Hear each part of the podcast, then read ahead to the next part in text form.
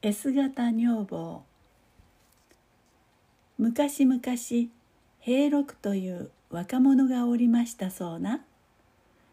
この平六のおかみさんそれはそれは大層な美人で平六は一日中おかみさんの顔ばっかり見ていてさっぱり仕事に行きません。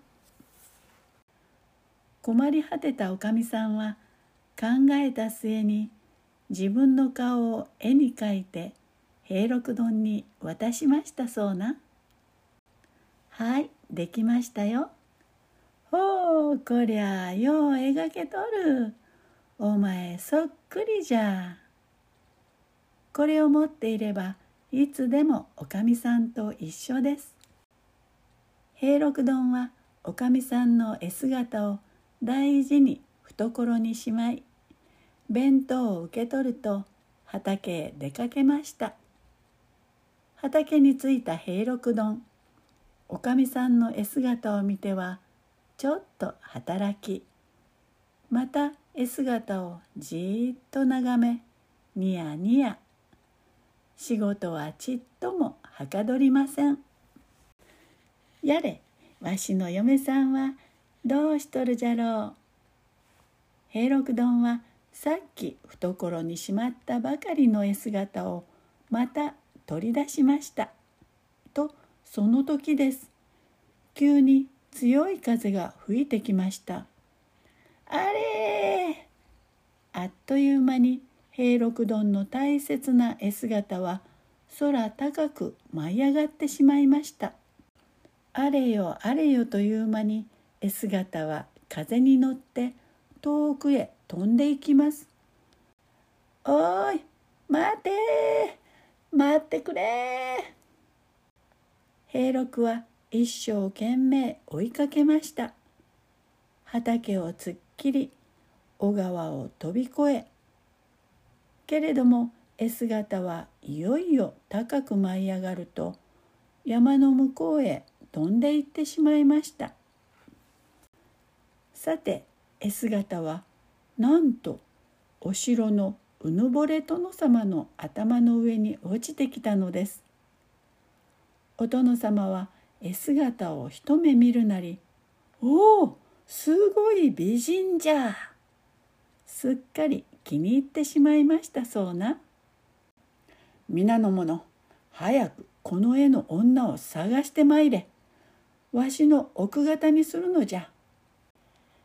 ある日とうとう平六の家にもお殿様の家来がやってきました。見つけたぞ早速城へ連れて行け。平六は必死で逆らったのですがついに縛られてしまいました。おかみさんは泣きながら「あんたここにある桃の種を植えて実がなったらどうぞお城へ売りに来てください。三年経ったらきっとですよ。そう言い残すと家来たちに引き立てられて行きました。どうか連れて行かねえでくだせえ。手足を縛られている平六はぴょんぴょんと跳ねながら家の外に飛び出しました。お前行かねえでくれ。お願いだ。平六の叫びも虚しくおかみさんの姿はとうとう見えなくなってしまいました。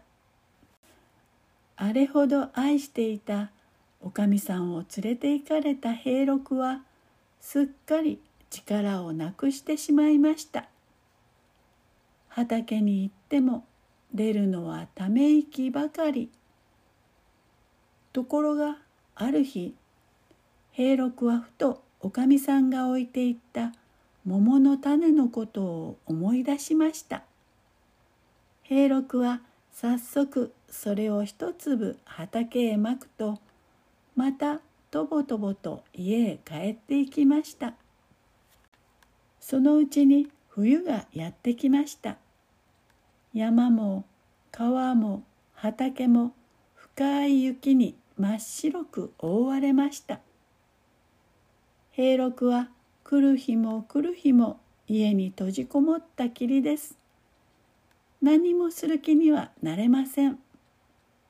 ただ心に浮かぶのはあの美しいおかみさんのことばかり。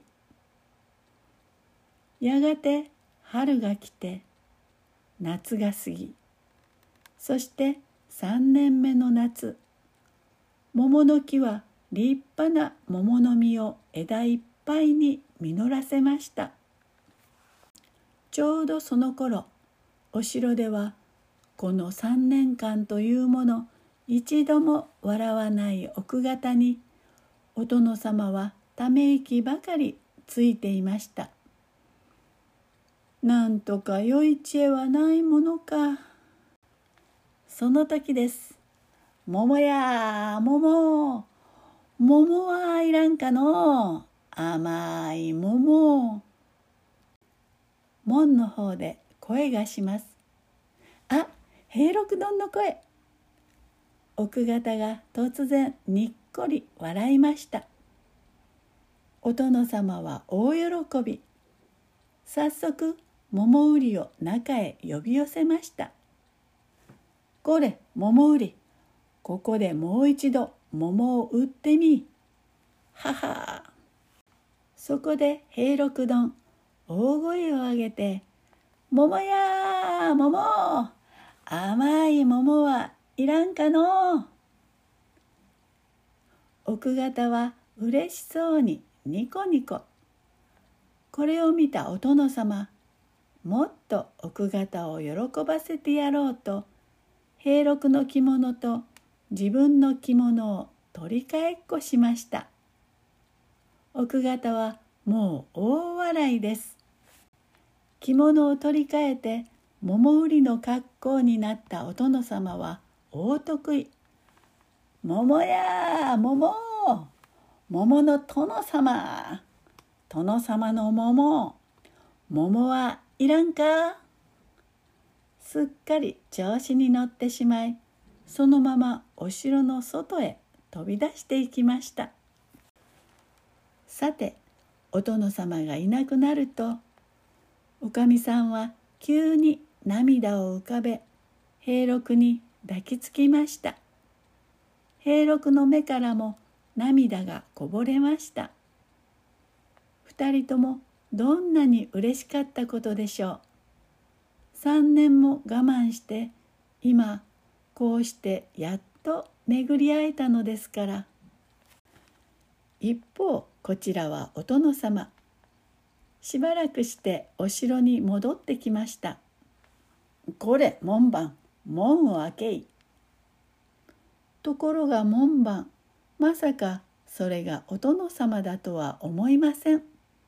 何を言う桃売り目が。ポカスカポカスカ。お殿様を殴りつけてしまいました。こうして平六とおかみさんはその後いつまでもお城で幸せに暮らしたということです。お殿様はどうしたのかって？もう二度とお城に戻ることはできず毎日毎日 S 型女房を眺めながら一人しょんぼり暮らしましたとさ。